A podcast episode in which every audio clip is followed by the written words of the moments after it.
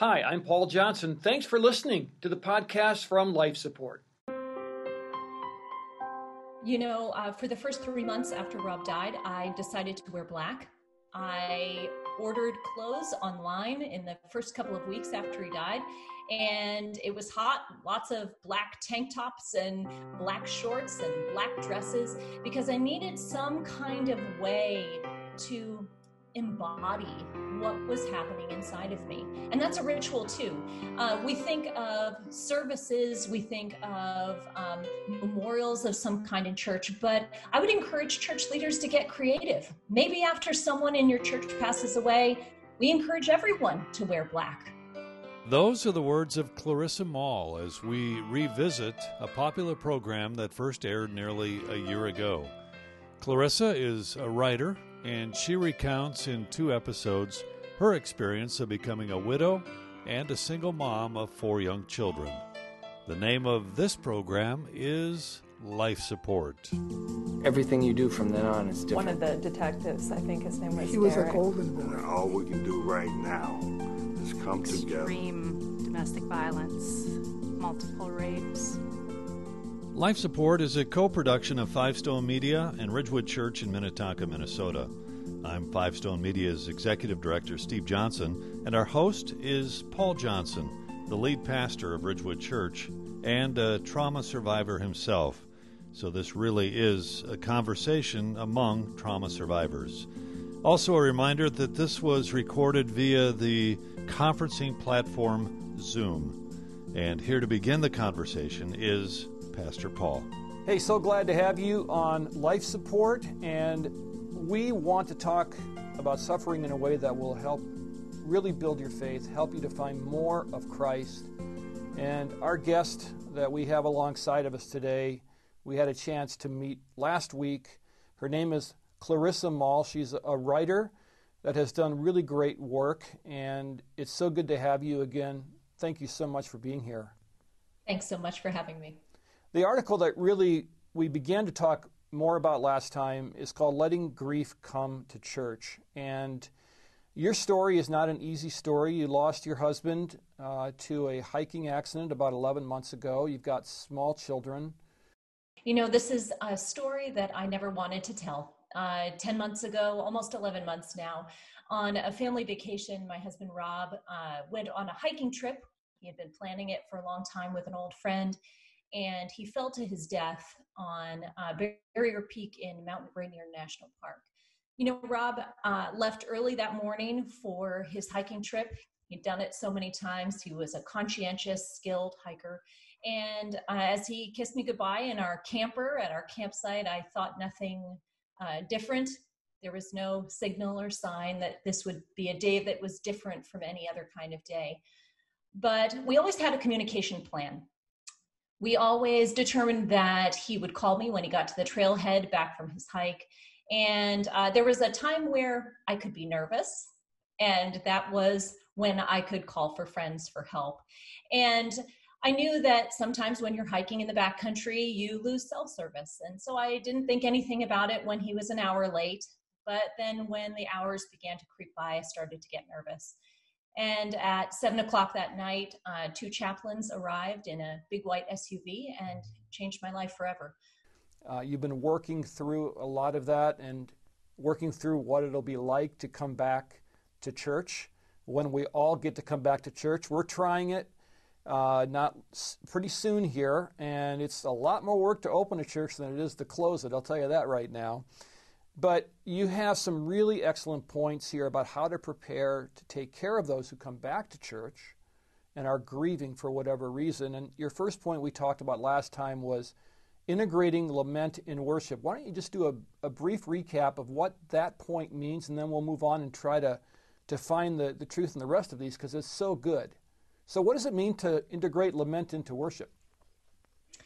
Well, you know, the Bible has a lot of lament in it. We learn early on in Genesis that the world is not as it should be. And really, from the very beginning of the Bible till the very last few chapters, do we see people mourning over sin, the pervasiveness of sin, the brokenness of the world. But somehow in worship, many times, this kind of mourning doesn't show up.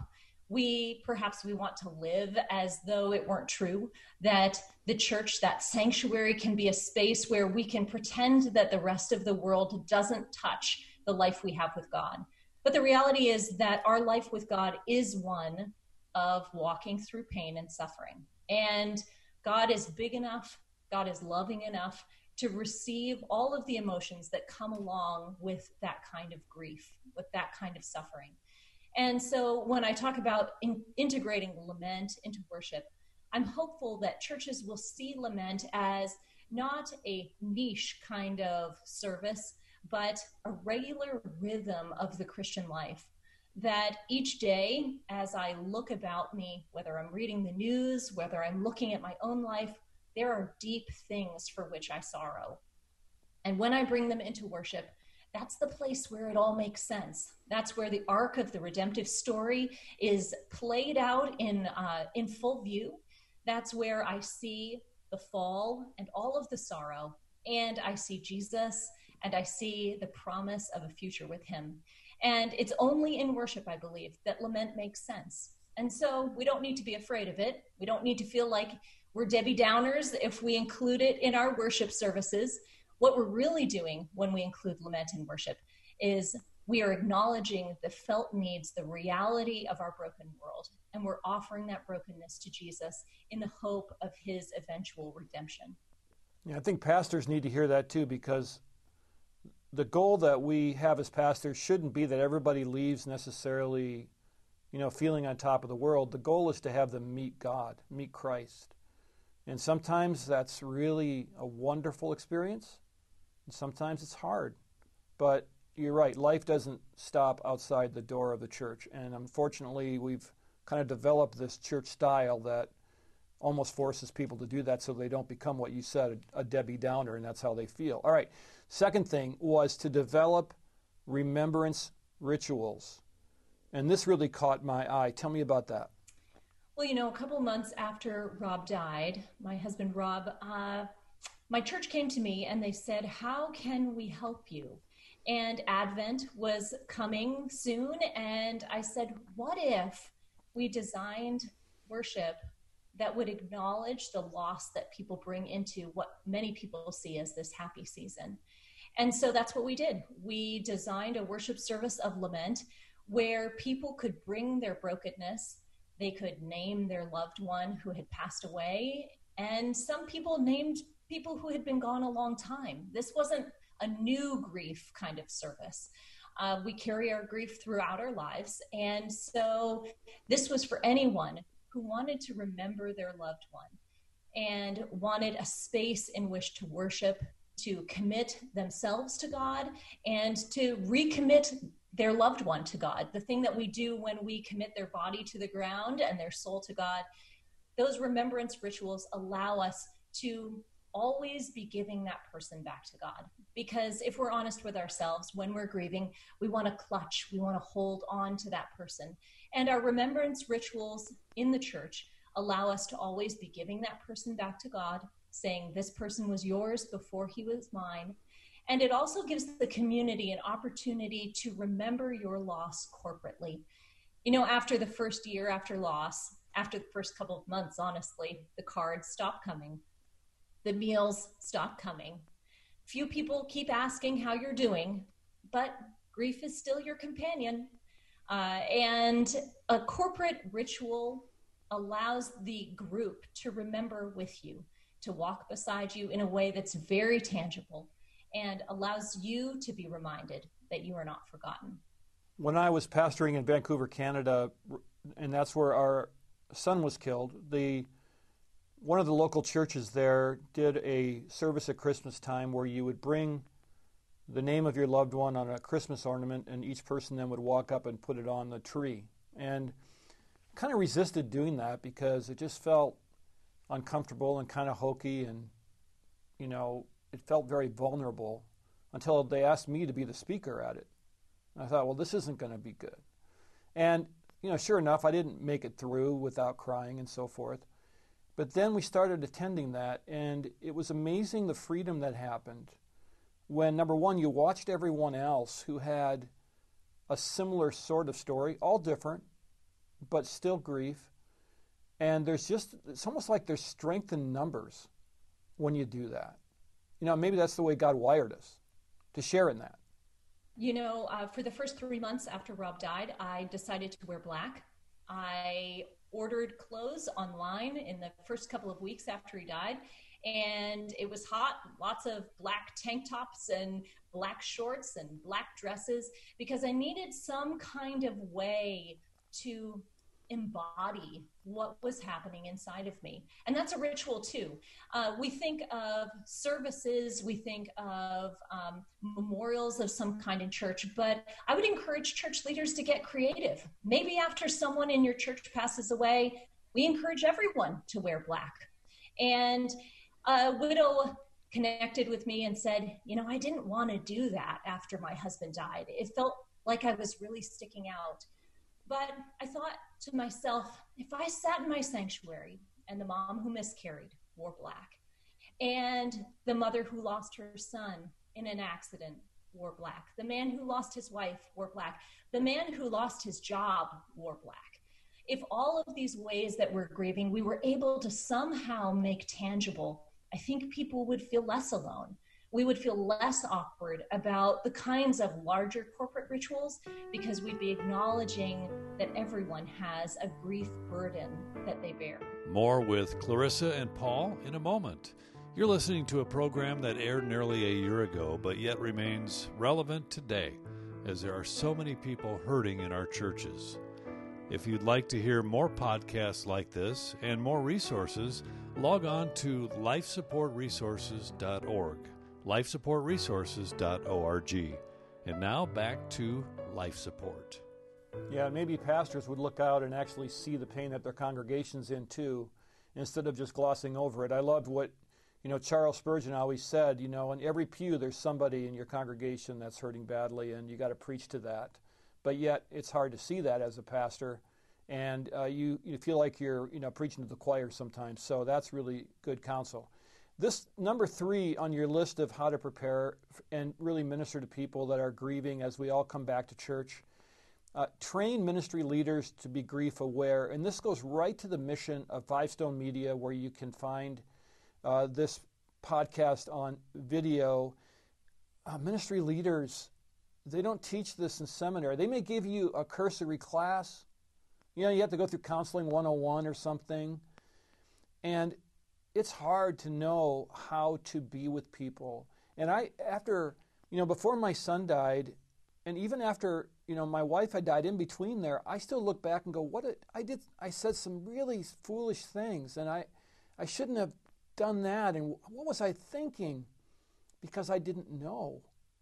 So, how do you train ministry leaders that are so busy and, and so, you know, kind of, uh, always ministering to people over and over again. What did you have in mind when you wrote that? Train ministry leaders to be grief aware. Well, I think there are a lot of fantastic resources for child bereavement and for adult bereavement. Uh, there are resources available from organizations like the Stephen Ministers, uh, but also from other secular organizations that are just trauma informed. Leaders that aren't trained many times end up either not saying anything or saying the wrong thing. But there are resources, right, to help train ministry leaders that want to learn. There are excellent resources available. Yes, I linked to some of them in my article in uh, Christianity Today. But another great resource, particularly for working with children who are bereaved, is the Dougy Center. They're uh, based in uh, Florida, I believe, and they offer many resources for how to talk to children about grief, which will be something, especially after COVID 19, as uh, pe- people are coming back to church, there are going to be grandparents who are missing now from children's lives. Uh, even parents who are missing from children's lives. And so resources like that can be made available to Sunday school teachers and uh, youth workers, just ways to increase our sensitivity to the burdens that those around us bear. You know, grief ministry is whole church ministry, it's ministry for everyone. And you don't have to be a professional, you just need to be tender. I found that tenderness is the number one quality of a good helper, a good grief companion, someone who is slow to speak and quick to listen, who is patient. I mean, it's all the fruits of the Spirit. Hmm. So if we're working on the fruits of the Spirit, I think that's the kind of training that will make you a good grief companion. And then as we come out of this isolation, at least we hope we're going to come out of this isolation here at some point soon.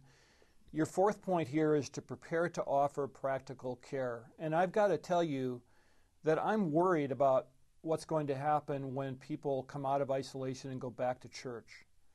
Because I fear that people have already made a huge adjustment to go kind of into quarantine or lockdown or whatever we want to call it, and they sort of manage through that. And all of a sudden, they're going to have to readjust.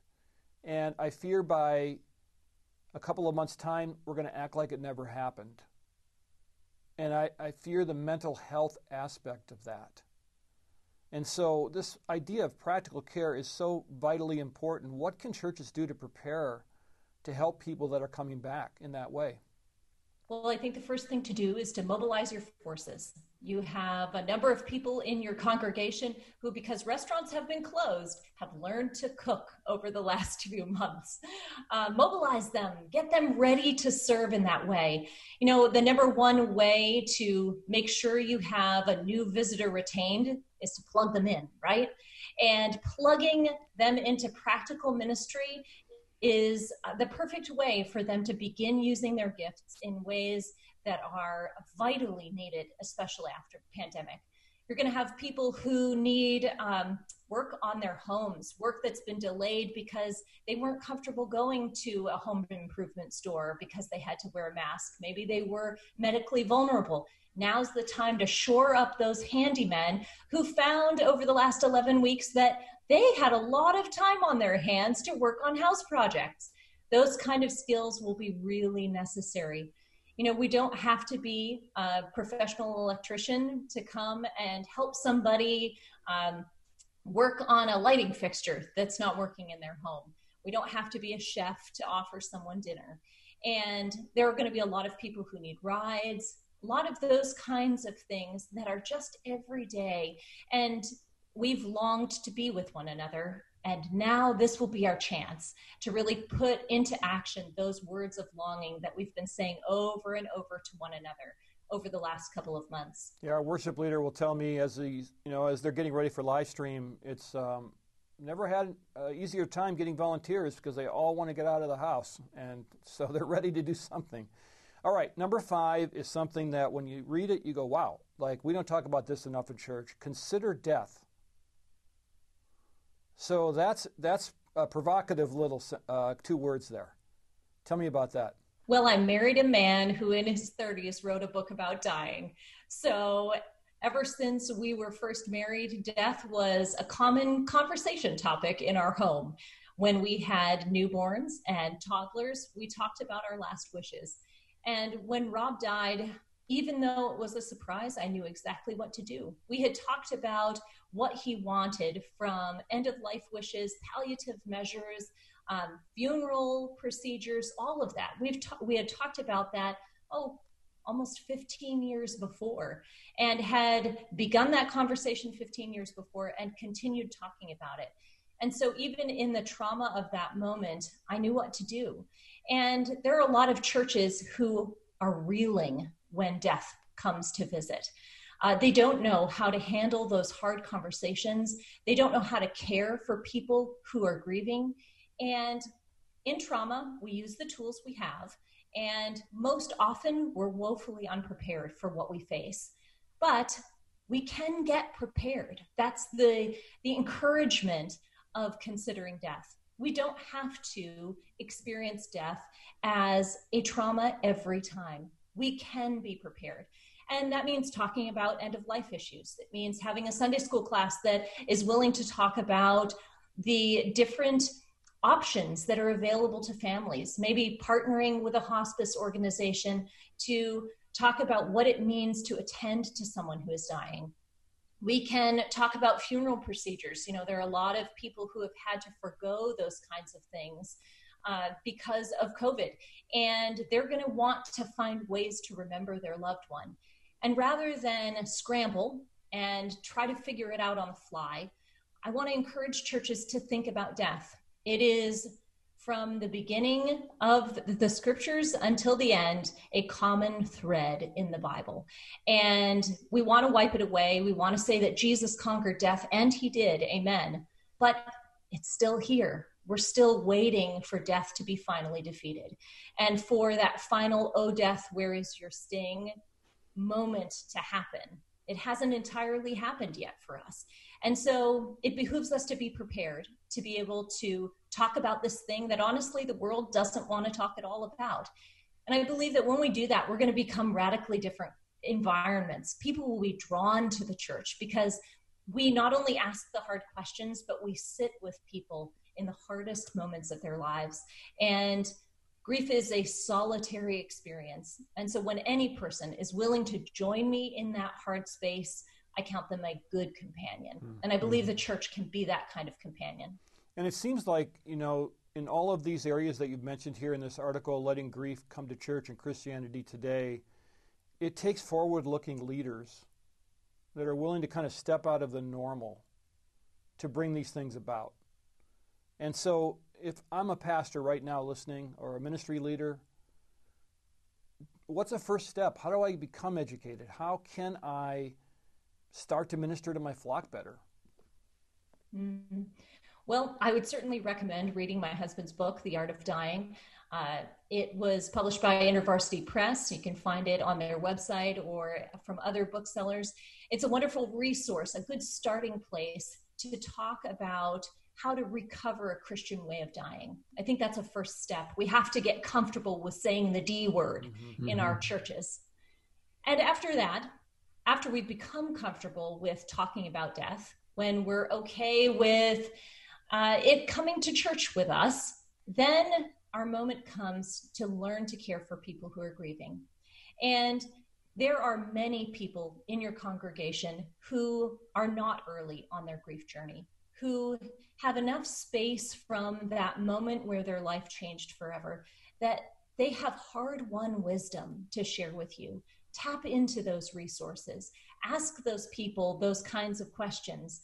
What helped and what didn't? how could I have cared for you better?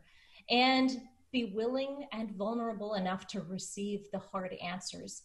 You know, I think it's hard for church leaders to hear that people often run from church instead of run to it in sorrow. But I don't believe that's the way it has to be. I know that since the very beginning, Jesus has been an infinite source of comfort for me. And I long to be in worship again after Rob died. And now with pandemic, I still long to be in worship. It's going to be awkward. It's going to be hard. That pew has an empty spot beside me now. But I believe that the church, that Jesus offers the kind of love that can overcome that awkwardness. And when Christian leaders also understand that Jesus offers that comfort. He walks with us in our lonely places. I think we'll become a little less uncomfortable with fumbling our way to doing this well. Clarissa, that's very wise. And how can someone read more of what you've written? What are some of the points where they can access your work? Well, I blog three days a week at clarissamoll.com. It's Moll like doll, M O L L. And uh, I also regularly write for Christianity Today and other resources uh, such as the Gospel Coalition. My goal in ministry now is to remind people that they're not alone. I think from the very beginning of my grief journey, I've wanted to come alongside, not as someone who gives advice or uh, tells you that I have got a degree in how to do this well, but as someone who says, My heart hurts I'll walk beside you as your heart hurts too. And so that's really my ministry goal and the goal of all of the things that I write. Well, there's no more noble task, so thank you for doing that. And we really appreciate you being with us. It's really good to meet you.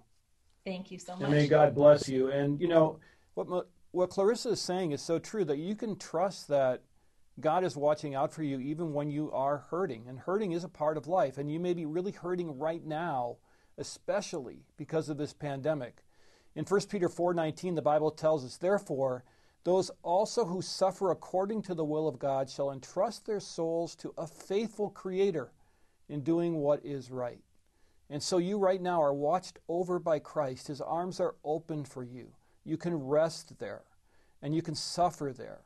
And He loves you deeply. So please be encouraged by that and be encouraged that there are other believers who love you as well. I want to thank you for being here for life support, and I want to thank our partners Faith Radio, Five Stone Media.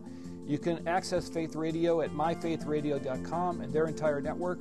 You can go to fivestonemedia.com to watch a video version, and you can hop on our website too at myrwc.org slash life support. And I'd love to have you on Twitter as well at Pastor Paul J. So thanks again for listening, and we'll catch you next time right here on Life Support. Life Support is a co production of Ridgewood Church in Minnetonka, Minnesota, and Five Stone Media. For a video version of this conversation, log on to fivestonemedia.com slash life support.